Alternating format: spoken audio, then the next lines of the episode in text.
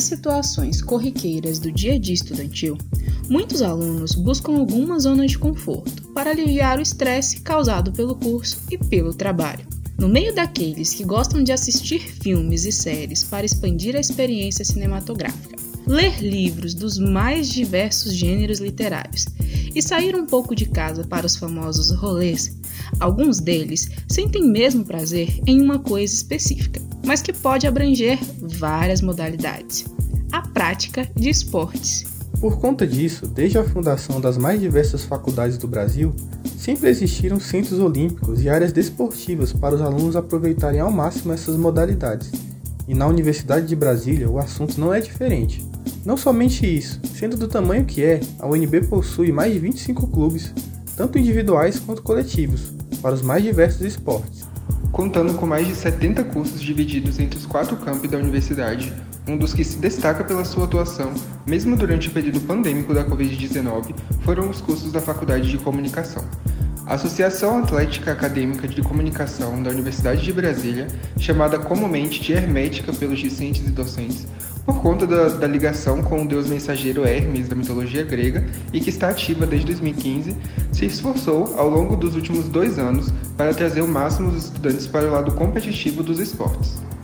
Segundo o atual diretor-geral Guilherme Colares, sua experiência no esporte antes e durante a pandemia ajudou na gestão da atlética em sua nova fase. Desde criança, meus pais me incentivavam a a praticar esporte. Acho que eu, eu nunca era muito bom no futebol não, e aí eu percebi que o meu forte mesmo era o vôlei, né? Sim, o esporte que mais me destacava dos outros era o vôlei. E aí eu comecei a jogar com 9 anos e aí fui fazendo uma escolinha ali. E aí chegou em 2019, quando eu passei para a UNB, eu entrei no time de vôlei da UNB mesmo, sem ser da Hermética. Acabaram que eu ia para a UNB com o uniforme do time e aí o, um cara da Hermética, né, o Marcos, que é o ex-vice-presidente, na época acho que ele era diretor de esportes ou era membro de esportes, eu não tenho certeza. Ele me viu com o uniforme do time de vôlei e falou: "Olha, por que você não treina com a gente na Hermética?" E aí eu eu comecei a, a tipo colar com o pessoal da Hermética. E aí deu a pandemia, estourou a pandemia, eu falei assim, pô, até que o pessoal da Hermética é gente boa, é uma atlética da hora. E aí eu fiz um processo seletivo para fazer parte da gestão online da Hermética. E aí eu tô aqui até hoje, né? Aí pandemia vai, pandemia vem, acabou. E acabou a pandemia no caso, e aí o pessoal tava precisando reformular a, a gestão. E aí eu já tava fazendo uns bicos ali de produto, fazendo algumas coisas, é, é, entrando em contato com o fornecedor, e aí eu fui vendo, fui vendo, acabou que meu nome surgiu ali para ser presidente da Atlética me ofereceram, eu falei, ah, por que não? E aí eu aceitei, né? E agora eu tô aqui, como presidente da Atlética. Para Daniel Duarte Rodrigues, diretor de eventos da Hermética, a dificuldade surge em alguns momentos na área financeira, já que a área de comunicação não apresenta problemas, justamente pela direção da faculdade em que estão. Então, acho que a principal é, dificuldade que a gente tem na divulgação é quando é justamente do pessoal comprar a ideia, sabe? De divulgar realmente os nossos eventos. Normalmente a gente não tem muito problema com isso, mas se a gente fosse definir algo que dificulta a gente, seria isso. Mas eu acho que tirando isso a gente não tem tanta dificuldade, até porque pelo fato da gente ser de comunicação, a gente tem um algo a mais, sabe? A gente conhece as estratégias de marketing mais e tudo mais. É, e de inscrição nos campeonatos, com certeza, é a financeira, a parte financeira, porque é, por mais que a Atlética ela tenha um caixa, ela tem outras obrigações, né? é, com estatutos, por exemplo, com é, a parte de contabilidade, com a parte de produtos. Então, é, talvez se a gente, exemplo, virasse um projeto de extensão e a gente tivesse um apoio financeiro, a gente não teria tanta dificuldade em participar, porque a gente pensa realmente duas vezes antes de fazer algum evento, duas não, acho que duas, três, quatro vezes antes de fazer algum evento, antes de participar de algum campeonato, principalmente quando é um campeonato particular.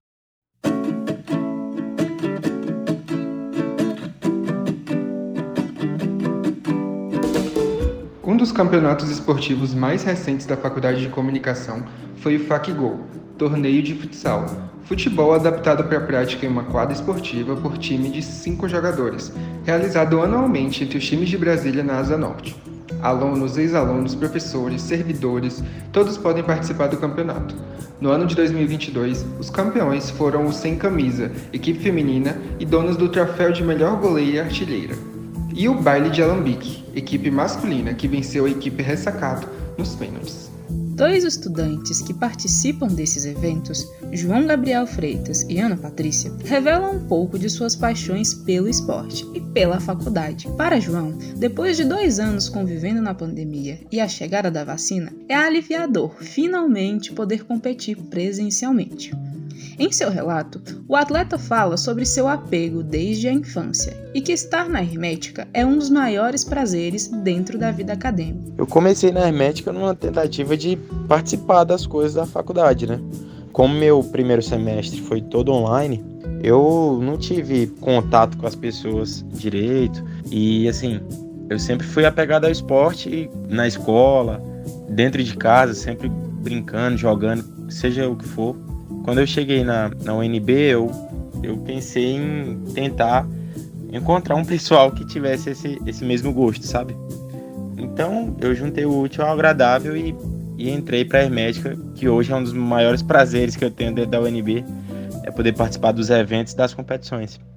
Já para Ana, agora ocupando o cargo de diretora de esportes, a relevância da participação feminina como um todo é um tema importantíssimo para entender o cenário esportivo na universidade além de criticar a visibilidade das equipes femininas do esporte brasileiro na comunicação. Mas nesse âmbito das atléticas, é que a maioria das atléticas não possuem equipes femininas e quando possuem é uma modalidade ou outra. O que eu acho que também acaba criando uma certa invisibilidade, porque como não tem quantidade suficiente, a gente não consegue fazer uma competição, um torneio, alguma coisa assim.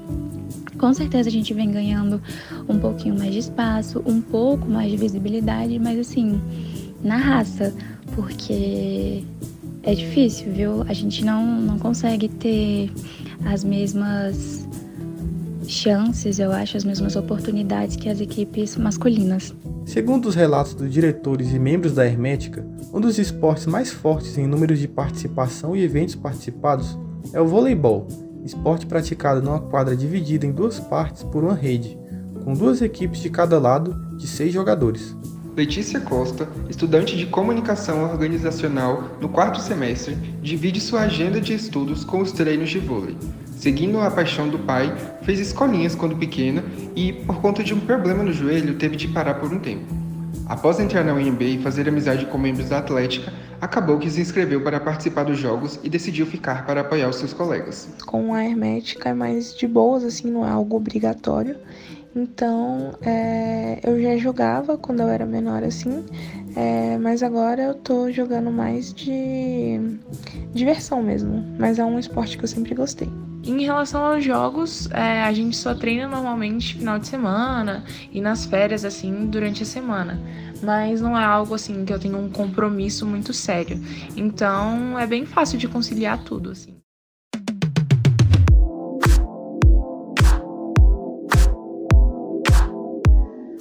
Pandemia impactou negativamente várias áreas da vida e setores da economia durante os anos de 2020 e 2021.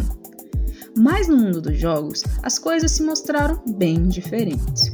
Nesse contexto, o Brasil se destaca na visão mundial, ocupando o quinto lugar com o maior número de jogadores online, em termos de participantes. Para suprir as demandas de esportes universitários durante esses dois anos epidêmicos, a Hermética optou pelos campeonatos digitais dos mais diversos gêneros de videogames. Os popularmente conhecidos como FPS ou jogos de tiro renderam aos alunos várias horas de entretenimento diante de uma situação delicada na vida de todos.